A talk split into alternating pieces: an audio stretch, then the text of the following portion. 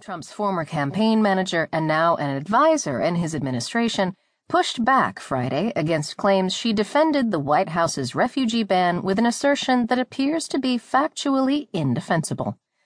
Appearing on MSNBC's Hardball TV program on Thursday night, Conway referred to the Bowling Green massacre as part of her attempt to justify Trump's temporary restrictions on refugees and nationals from seven Muslim majority countries.